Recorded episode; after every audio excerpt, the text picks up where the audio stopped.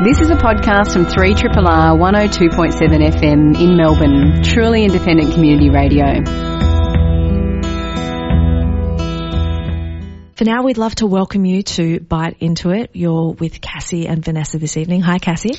Hi, Vanessa. I'm really looking forward to this show because we are going to be speaking to Beck Spink from Code the Future um, about an award that they've recently won there, the ANZIA Innovation Award, but also just about what she's been doing to, to earn that award, which oh, is pretty exciting. It looks like such an amazing project and anything that combines technology and children's education, I am 100% down for. So I'm so excited to be having a chat today. That is going to be excellent. And the other thing that is kind of blowing my sweet little mind at the moment is that we have an international guest all the way from LA. We'll be speaking to Jay Walt, who's an artist, a technician, and um, he's an Academy Award winner, um, the technical Academy Awards, the ones that I really care about. The ones that they don't show on the TV red carpet, they just brush over and you're like, no, I want this information, please. So you'll want to stay tuned because in the second half of the show, we'll be speaking to him about Spontaneous Fantasia, a show that he'll be putting on at the Melbourne Planetarium.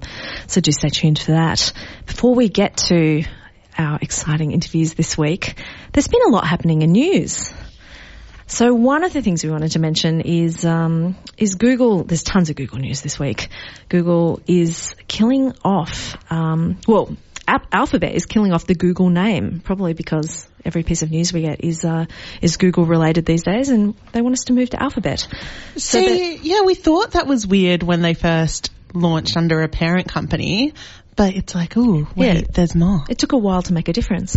So one of the ways that's going to um, make a change is their enterprise software services. Previously, um, firms have talked about going Google, uh, but now they'll probably talk about the G Suite. Oh, dangerously close to the G spot. I wasn't going to say it. well, you know, I guess it's a play on the fact that, you know, management at companies is often referred to as the C suite. All of your CEOs and CIOs and CTOs. But, uh, yeah, the G suite. Okay, we can live with that. What else have we got? The rebrand, um, they're going to remove the expression uh, Google for Work from that. Yeah, I guess there's a few other things. Um, lots of other of their sub products are going to be losing the Google. So Google X will just be X. Google Life Sciences is changing its name to Verily. Verily. That's um, it's a little bit of an old fashioned name. Google Ventures will be GV. That's that's very contemporary. I like it. I don't know. I guess it's a really big change though, because mm. if you think about it from a company perspective, Google's really been all about acquiring other businesses and bringing it under the Google umbrella. Mm. And so now to have these name changes, the de-googling, de-googling, a part of me is a little bit skeptical about it, just because you know, everyone's referring to how Google's got all our data and Google's watching over us. And it almost seems that, oh, if we change the names to different things, then we can infiltrate people's lives 100% and no one will really know it's us. I'm wondering if Google has some data that the rest of us don't have about how important it is to have your name come up very early in the alphabet. and that's why, that's why the emphasis. Anyhow, I'm bored of that story now. We're going to move on. It's not tech enough for me. This one is, is quite a lot more tech. Um, Google, Apple, Android and Microsoft are quietly developing a new type of font. Now this is fascinating because font technology hasn't actually changed that much in uh, in recent decades. So you know we had we had Sorry, Cassie. Well, no, like I'm like this is really exciting, but also for for noobs out there, or perhaps myself, um, maybe it could be filled in a little bit because you know all of us are used to different fonts, or maybe have heard Helvetica to be the uh, standard to use. But I was doing a bit of reading, and apparently, with all the different fonts and typefaces and families out there, it actually requires a lot of downloading to be able to access different pages. It does, and there are massive accessibility issues with font types, and there are there are fonts that that scale really well and work well for people who have different levels of um, ability with vision, and also with um, with using uh, services that like read the web to you. So when they're illustrating the story about variable fonts, what's really fascinating is that normally when you when you see um, visual reports on fonts, they'll print out the alphabet and they'll show you the different versions of the letter A, for example. You know, regular A, A at bold weight, A italicized, capitalized A's in all of those different formats, and then they'll go through all of the rest of the characters in this one, what they've what they've pictured is like the A at a center of a three dimensional cube, and then depending on which attributes you manipulate on that digital form, then it'll push it in different uh, dimensions, 3D dimensions on the axes. And so one direction might be bold, uh, another direction might be italicized. And then when you when you push that further out along the cube, you can imagine that is representing the scale of the font, so the, so the sizing. And these are things that you really love to do programmatically, because if you can do that, then um, you can take your you know, you can separate, I guess, some of your content and and uh, from the code, and then you can do more design elements in the code as well, so that you know code and design can really be powerful. And manipulating that on the fly for a lot of different devices is really significant just for readability and what have you. So when we talk about web uh, fonts that haven't really translated well to the web, that's the, often the sort of barriers that they're coming up against. So it's it's kind of exciting stuff, and to see that people are collaborating on this is is great because it means there's a chance of instead of many divergent standards, like maybe one standard. That could be good. So variable fonts, if you're into your design, maybe have a look at that. I mean, Google, Apple, Adobe, and Microsoft have all signed up for it, so that's a great start, and it, it'd be very exciting to see it launch everywhere. Another thing that was pretty exciting to see launch this weekend, uh, in a cheeky segue, uh, was Melbourne's world-class free Wi-Fi network. Now, how are we defining world class these days, Cassie? Well, look, this is from the press release, world class. um, I would basically say can be accessed, perhaps. Um, but the the good thing about this is basically in certain parts of the city you might have noticed, uh, you might not have found any difference. You might have thought it was a scam, but it's actually um, based uh, with government backing. There is a VIC-free Wi-Fi service in the Melbourne CBD. Uh, more access points will be switched on in the upcoming months, and it will actually be ad-free and doesn't require personal logins or pop-up advertising. I am excited about that because at the moment a lot of your options are based around public transport and they have both advertising and logging in. Yeah, which is which is quite quite frustrating. I mean, when when you are somewhere and you're logging in, but you're giving up your email and then signing into different marketing stuff or you know, yeah. what have you. Uh, there will be a limit to how much you can download per day. Uh, at the moment it's 250 megabytes per device per day, which. So don't be downloading that email with the PDF. Uh, yeah. That's no good. That's just going to be zip, oh, gone. There was your Wi-Fi. You can't be doing that, but it does help in little increments and I think what it will really help is that we've, we've talked on the show before, Vanessa, about how even the face of homelessness is quite different than what we actually assume and that a lot of people who are homeless or displaced in, in Melbourne and in the city actually do have access to devices but perhaps have that added cost of data and, and that mm, type of mm, stuff. Mm. So although it's being portrayed as a great thing for tourists and visitors, I'm also really excited about this because yeah, people of, experiencing homelessness could actually tap into this and access resources. Access, yeah, great yeah. resources and um, other things. That, connected. Yeah. yeah. So that's that's another big plus. I, I like that you found a really nice warm part of what I found a slightly disappointing press release. Uh, look, uh, it's been a big day for Google. Uh, they had a Pixel hardware event. I mean, this is actually kind of yesterday in Australian time, but it was effectively today that this this went down. So what they've done is um, the Google CEO Sundar Pichai has um, been speaking about a real shift from mobile to artificial intelligence and how that might affect um, two-way conversation between us and, and AIs and uh, a, a real natural dialogue. So it's it's been fascinating because they've announced this at, a, at a, an event by a company called Pixel at their hardware event. So they've really teamed up and tried to demonstrate how um, the software from Google and the hardware from Pixel can work together and might be really changing the world that we live in. Uh, one of the exciting things was, was that they were showing off um, a new phone. So the mobile devices uh, carry the Pixel name, and they look very inspired by the iPhone in terms of form factor, which is interesting. Um, they're the successors to Google's Nexus 5X and 6P. They're both getting rebranded uh, as Pixels, and they look like they're going to have a Snapdragon 821 quad core 2.15 gigahertz processor with 4 gigs of RAM and storage options starting at 32 gig or 128 gig. So for the specs nerds out there, we've um, we've hit those marks.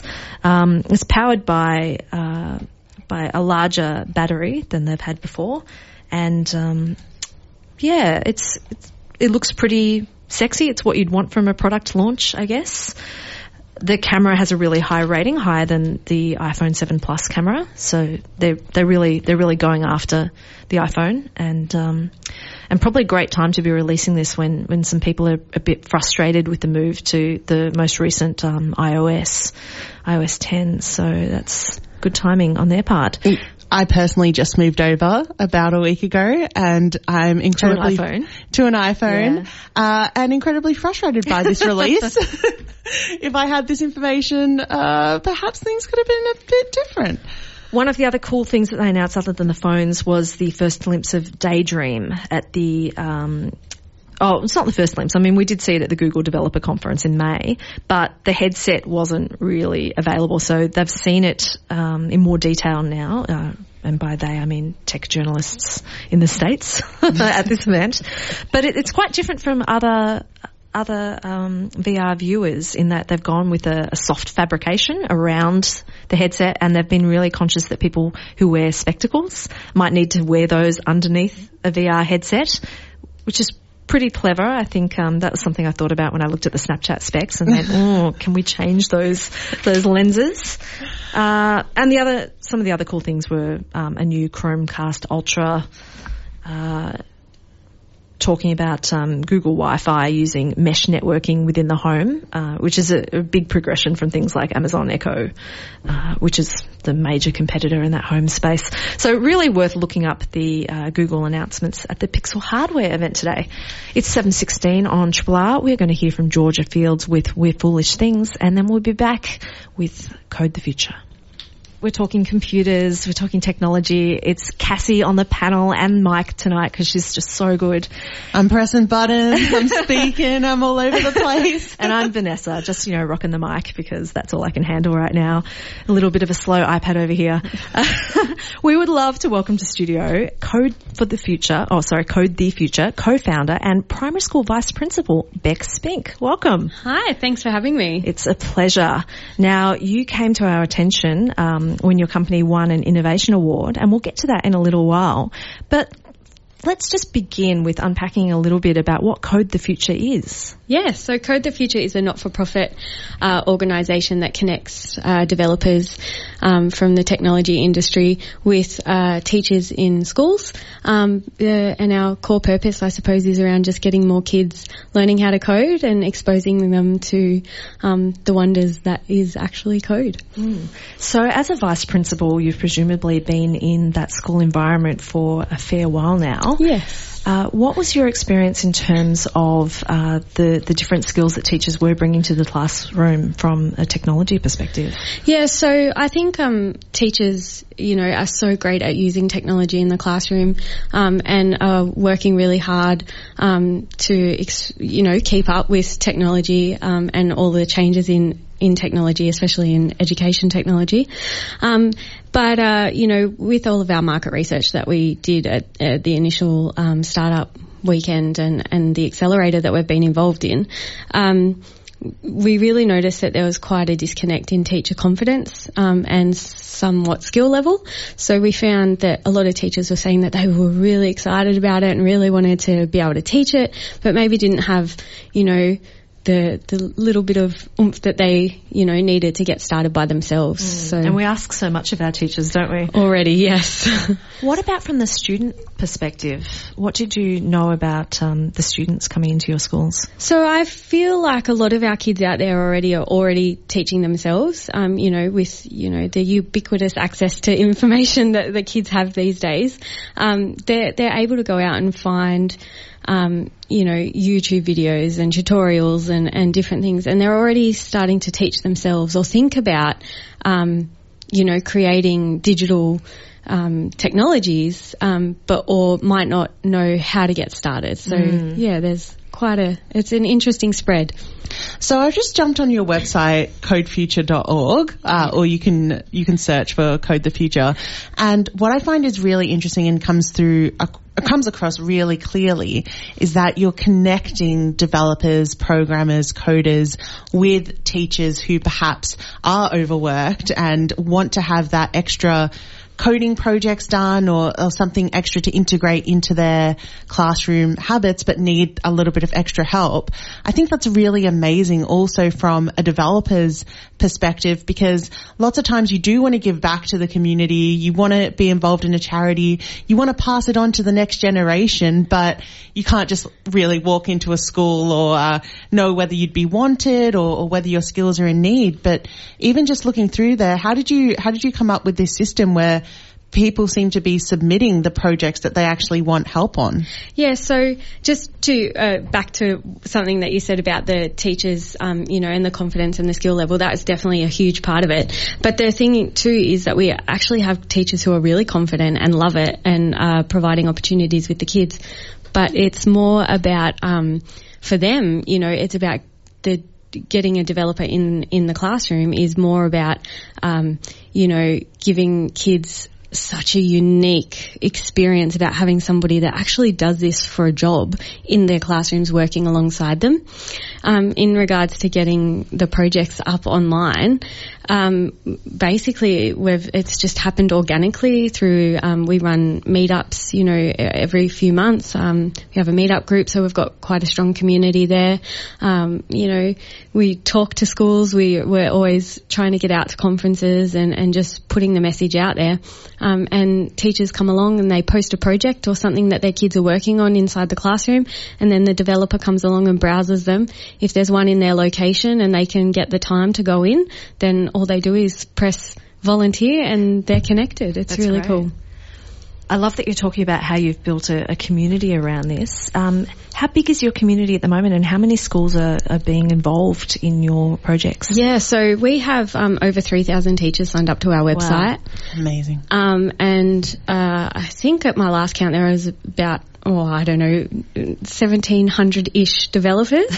um, and that's uh, growing fast, which is really exciting. Um, and we've had about 60 or so projects um, gone live, so some are still running. So the very first project that was connected in January last year actually still runs to this day um, with the same teacher and the same developer. So that's been such a long-term project. Um, and then other some other projects, um, you know, they might just run for six weeks. So there's such great flexibility in regards to our volunteers and the needs of the teachers and the kids in the school. So I feel like I'd be very out of touch with what a classroom looks like these days. It's been so long since I was in one.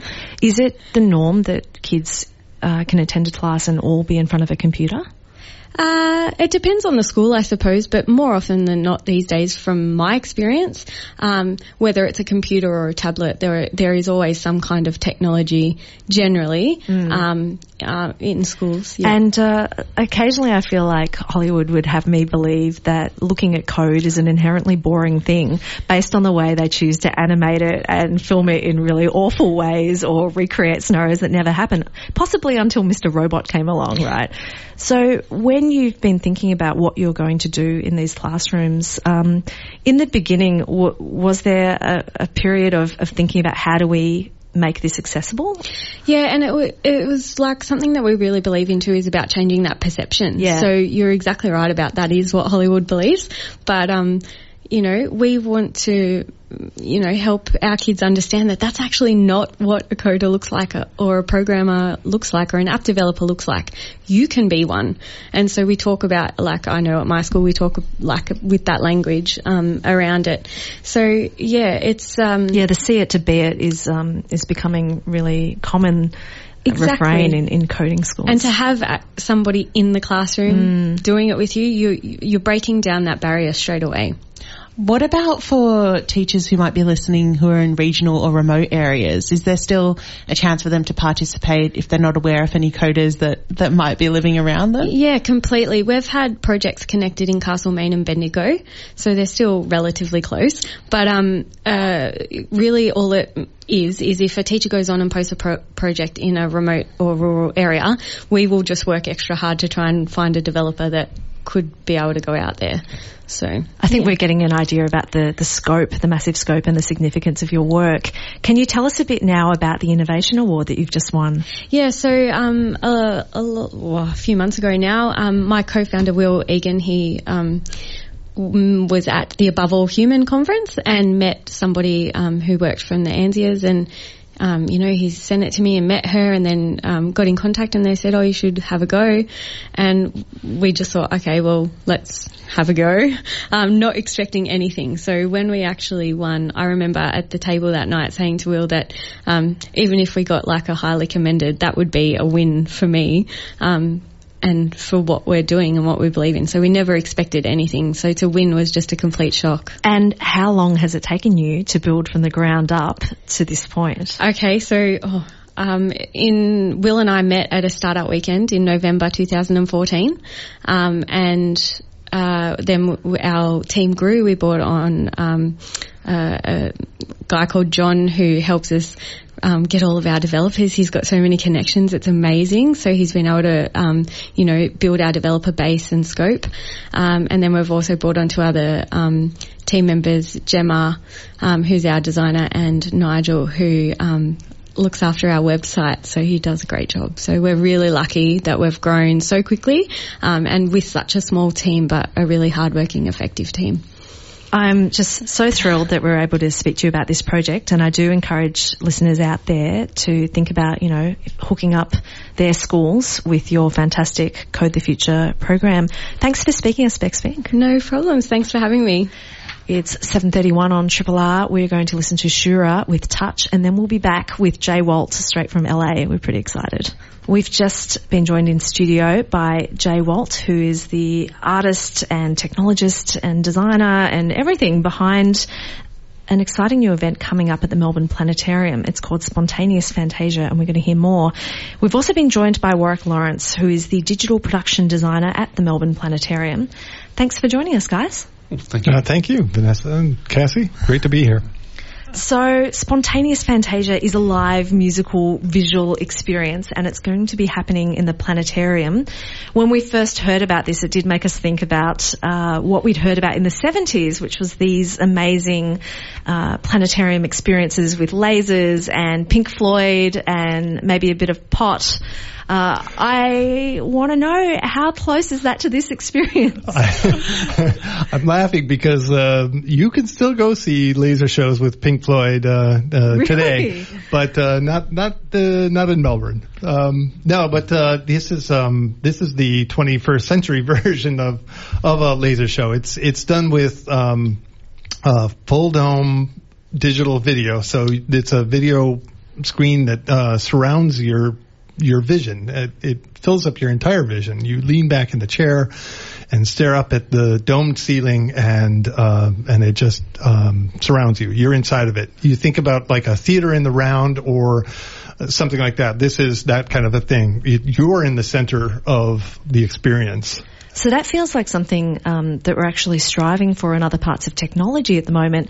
VR is really full on in Melbourne at the moment. We've been seeing VR sure. experiences pop up in our film festivals, yeah, which is yeah. a new thing for us. And yet the struggle has been to create some sort of communal experience of of art when when you're in that. Uh, how do you think um, it feels to be in in your sort of creation versus a, a VR world? Yeah, this is um, well. We're, uh, Warwick and I were just talking about this. I, actually, I've been involved in VR for some time. Uh, I was working on VR um, uh, for Disney in the '90s, and um, even back then, VR wasn't only headsets. That's that's the home version. Well, back then it wasn't the home version, but right now the home version of VR is headsets. But there is theatrical VR, which is to fill up a space with video and put an audience inside of it. And that's what a planetarium does very well. Uh, in the 30s, it was only you know starball technology, uh, and uh, then lasers came on you know in the 70s, and now with full dome video, um, it's you know it's CG, it's movies, it's it's whatever you can imagine putting up there. Because I guess that's something we don't really think about when we think about the planetarium as a space.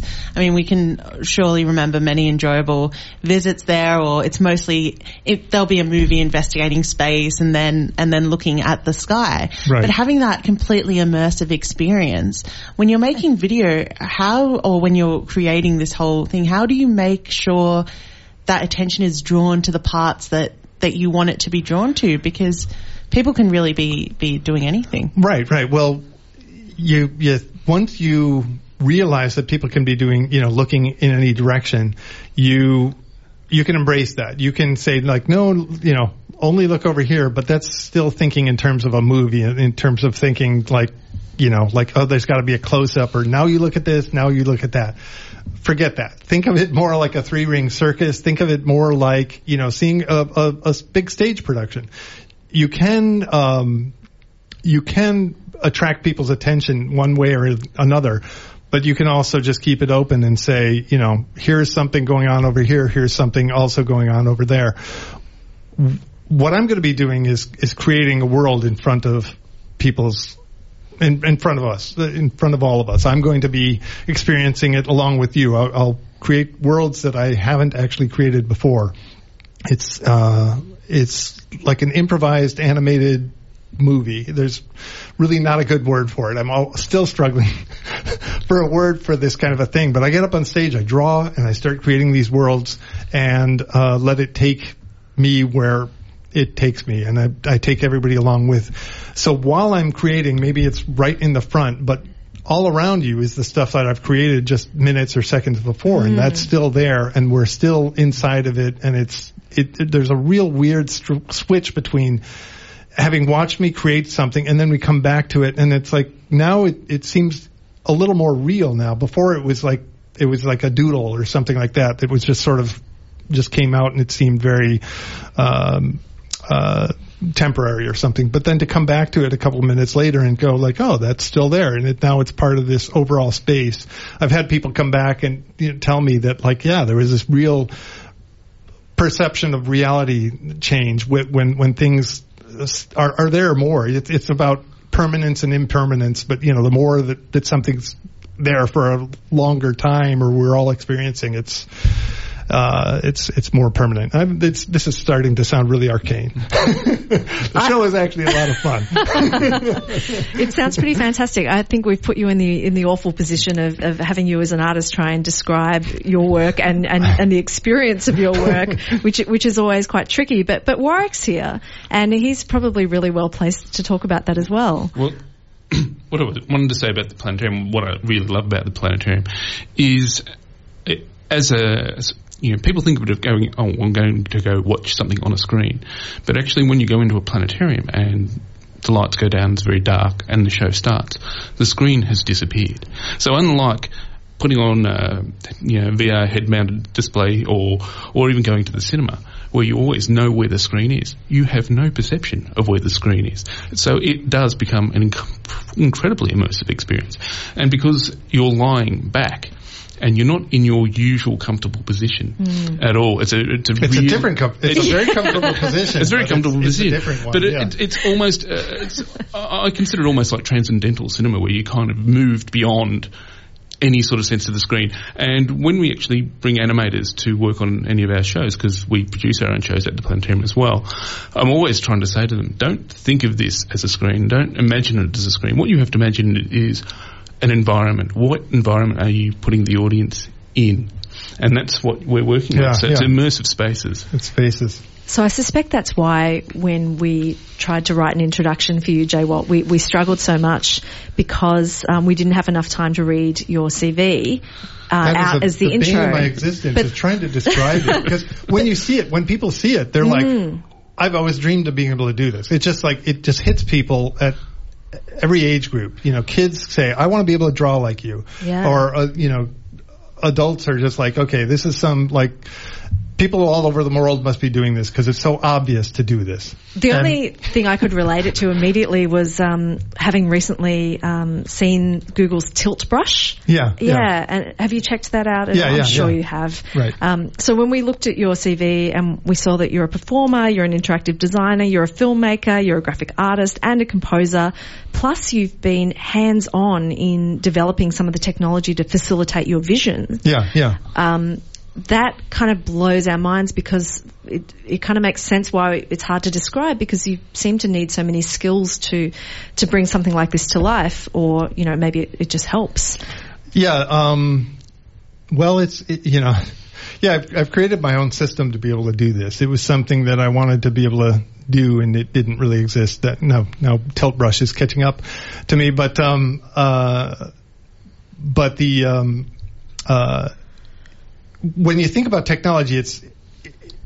I think of it as something that's very fluid. It's something that isn't, you know, okay, here's, you know, here's type A and here's type B or whatever. It's, it's, we can choose to make it whatever we want it to be. And, uh, that's what, what you'll be seeing in my show is what I've chosen. And in a way, it's this big spectacle, but in a way, it's also this very personal kind of thing because I love computer graphics. I love animation. I love music. I love um, coding this stuff. I love getting underneath how to make moving images and how to make creatures dance and um, and playing around even with the the technology or even what you think of as far as how you're supposed to do animation or how you're supposed to make an image I, I I like to tweak that and kind of go no you can do it a little bit differently here this way um, so you know once you get kind of under the hood with technology you realize how how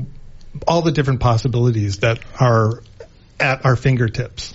I think the term uh, computer generated puppetry, which I've go. used to describe Yeah. uh, really is w- what you're bringing to life when you're describing it now. Having the sense of this puppeteer who's using digital imagery to to create a world, but also being the puppet master, but Yeah. letting your creations kind of roam free. Yeah, yeah. It's yeah, but you also think about and, and I always keep the term animation too. Now we have this idea of what an animated cartoon is, but if you think about, you know, 80 years ago or or when animated characters were new, there was a whole, and you can think of it in terms of the movie Fantasia, but there was a whole series called Out of the Inkwell where you'd see a hand draw a little character and then that character would pop off the page and, and run amok in the real world. The, the term animation means bringing to life. So you, this idea that a drawing could come to life was just a spectacular idea.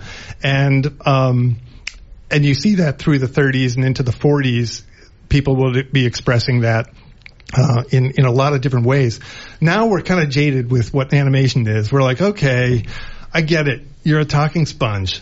Do something funny, you know, you know, and and and I really hope that what I'm doing is kind of recapturing that sense of just, you know, here's something I'm creating and now it's coming to life and, and now I'm controlling it and and and it's sometimes getting out of control too.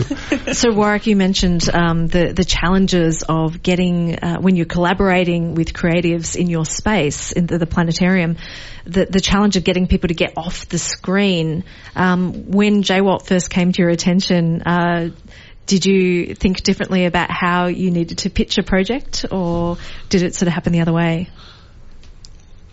My first experience of, of, of seeing Jay Walt was um, seeing him about four years ago at Baton Rouge, and I'd already been working in planetariums for about seven years by that stage, and so we already were making a lot of shows, um, but I'd never seen anyone do anything live the way this show was done, and my jaw hit the floor. And it was almost straight afterwards that night. I think I, I sought him out and I said, "How do I get you to Australia?" Um, and I've seen him perform since then in Macau and as well as in, in Boulder, and every time it just blows me away. Um, it's it's completely different to the shows that we create. I mean, obviously the shows that that we created at Planetarium. Uh, uh, I've seen some fantastic ones there yeah Oh, thank you. Um, yeah, uh, generally are, are going to be astronomy focused. I mean, there's the there's interesting within the whole planetarium world that that's actually broadening out. I mean, the larger majority of shows uh, and planetariums are still connected to museums and science centres, so there's a lot of astronomy. But artists are really now starting to explore the space as well. So uh, you'll have people creating uh, full dome film, as we, as we actually call it for that, which Mm. I've been, we, we now do screenings with the Melbourne Film Festival, which I've been doing for about the past seven years, which are very, becoming very popular. And uh, there's a few, or very few, um, you know, th- he's the best in the world doing doing the real time stuff. Um, so it's live in Yeah. front of you, and it, it really is amazing. So, Jay Walt, when you're when you're conceptualizing at the very beginning, you know, you know the space you have to work with, and that's probably about it.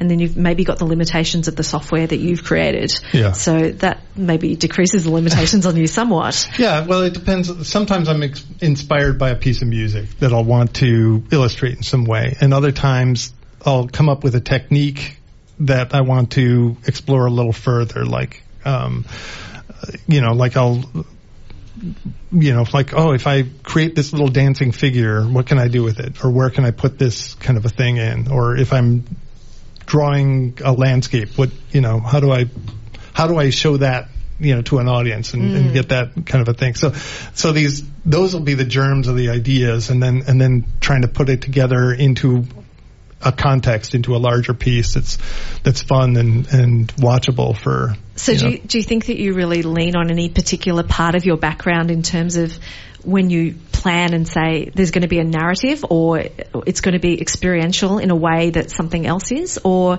is it already completely unique when you're conceptualizing? boy. Um, um, you know, there's. I'm always trying to put it into into some sort of a structure. And in, in, I think of it kind of like a. Um, I want to. I, I also want there to be a structure, but I want there to be a lot of freedom within it. So I think about it like a jazz piece. Like you know, there, like here's a, tension, yeah. yeah, yeah. Here, here's a song, you know, and and it has this particular chord changes or whatever. But uh, every time I perform it, it's going to be a little bit different, or I'm going to add something to it, or I'm going to move this around, change this around. So even if you see me perform the same piece, you know, two nights in a row. You'll see something different, or actually, sometimes I've had um, I've had the system crash on me. Uh, we're we're not live yet, are we? Um, and uh, the um, and then I've had to start a piece over again, or and, and then people will see me do it a different way, and they'll, Wow. they'll get that kind of aha. They'll be like, oh, now now it really is. They they kind of it really clicks in with them. They'll see the the variation that I'm doing within it, and uh, Oh, in concerts, that's often the best bit when, Yeah, you, when you get to see some flaws that that real the reality of the experience. right. And then yeah, and then uh, when I start thinking that my the the the theme park background that I have starts kicking in and like, okay, how can I package up the accident, you know, so that it's a repeatable accident and everybody thinks that it's an accident, but I like pull some, and I'm like, no, no, no, let's, let's not go there. It's the animator bringing it to mm-hmm. life, but actually having to start the whole program. Maybe you could just, you know, code it from scratch in front of people. I, you know, I would love to do that if I could find an entertaining way to do that. Yeah, that bug testing is really underrated. no. Entertainment value. watching people type is not as it's not as thrilling as you might think. it's really not. Um, so I, I love the idea that you, you talked about this this 3D immersive um, experience with lasers because lasers make everything better. But in, t- in terms of the technology, where do the lasers come from? You sort We're of not described- using lasers for this. We're Oh, not- really? This is not a laser show. So this is digital projection. This is digital projection. Right. Yeah, yeah, yeah. So lasers is one technology, and there's there's something really great about that because it's it's a, a great intense light that you get on there. But there is a limitation to Mm-hmm. how what what kind of imagery and how um, how broad you can make images on Yeah. there. This will fill up the entire screen with the 4K by 4K uh, uh, image. Um, so it's a very high resolution uh, image that just wraps around you, so we can I can draw anything on there. So, so is that coming from four projectors? Is that how you? How many? proj- two yeah, projectors. projectors. Two projectors, right. each of which takes four uh, inputs. So we've got uh, eight eight separate PCs that are all generating a piece of the image that gets thrown up onto the uh, dome.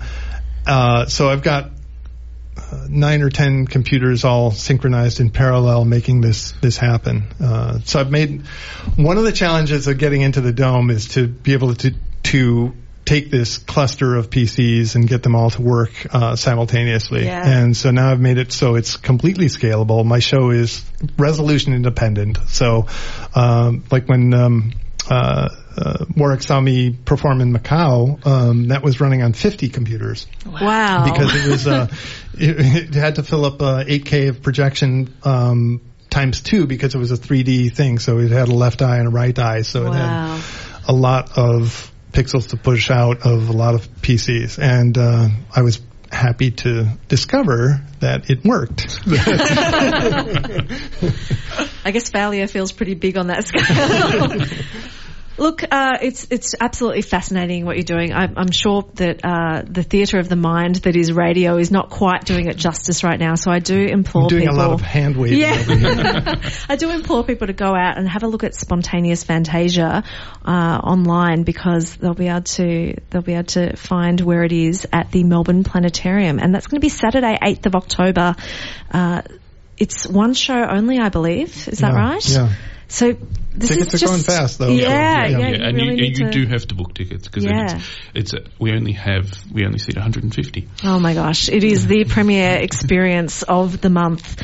Get in there, people. You really have to see this one. It's 7.54 on Triple R. We're going to hear a couple of messages. Uh, thank you so much, Jay Walt and Warwick. And there was a 4chan news story this week, and I, I bring it to you because it's a good news story for those of us who aren't as close with 4chan. Yeah, it's delicious. Please, please continue. Um, apparently, the the advent of ad blockers is having quite an adverse effect on the 4chan forum. So 4chan, uh, people might know it as an image board. So it's like an old school forum, but it's predominantly focused on the creation of memes and discussion forums. So different channels where people talk about different things.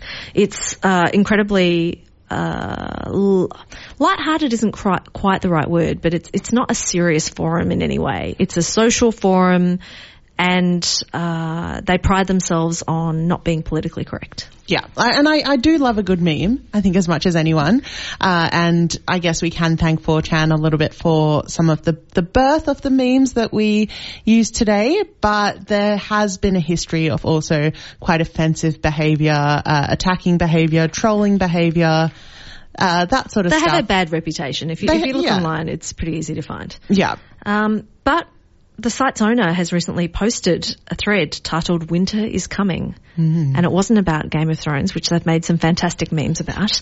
Instead, the message was that they're broke, and that the options that he saw was to inundate users with ads or um, sell more 4chan passes, which is a premium feature. It's a bit like Reddit Gold.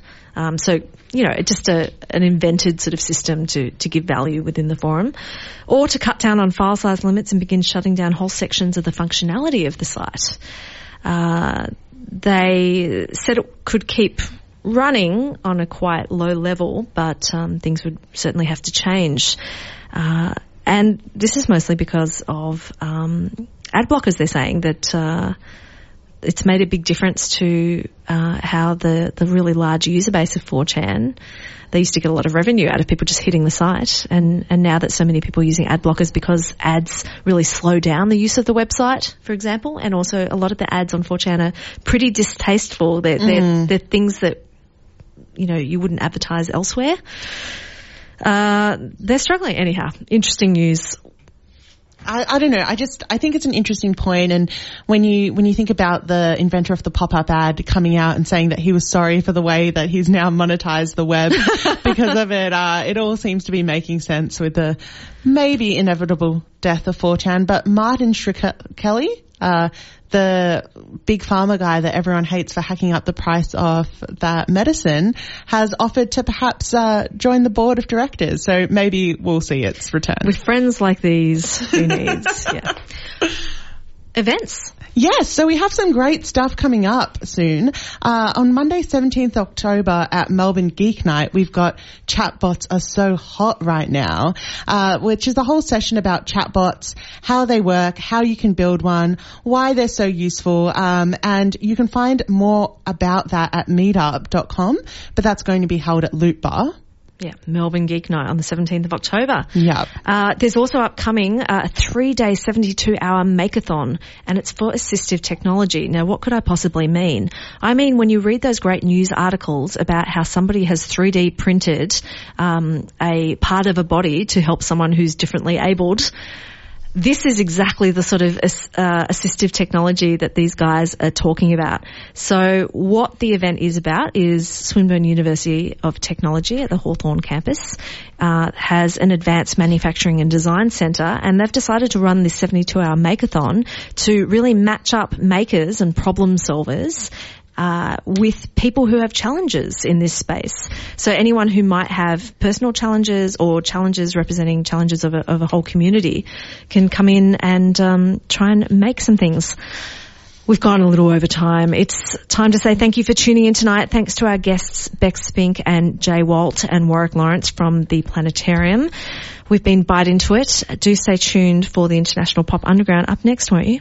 This has been a podcast from 3RRR 102.7 FM in Melbourne. Truly independent community radio. Want to hear more? Check out our website at rrr.org.au.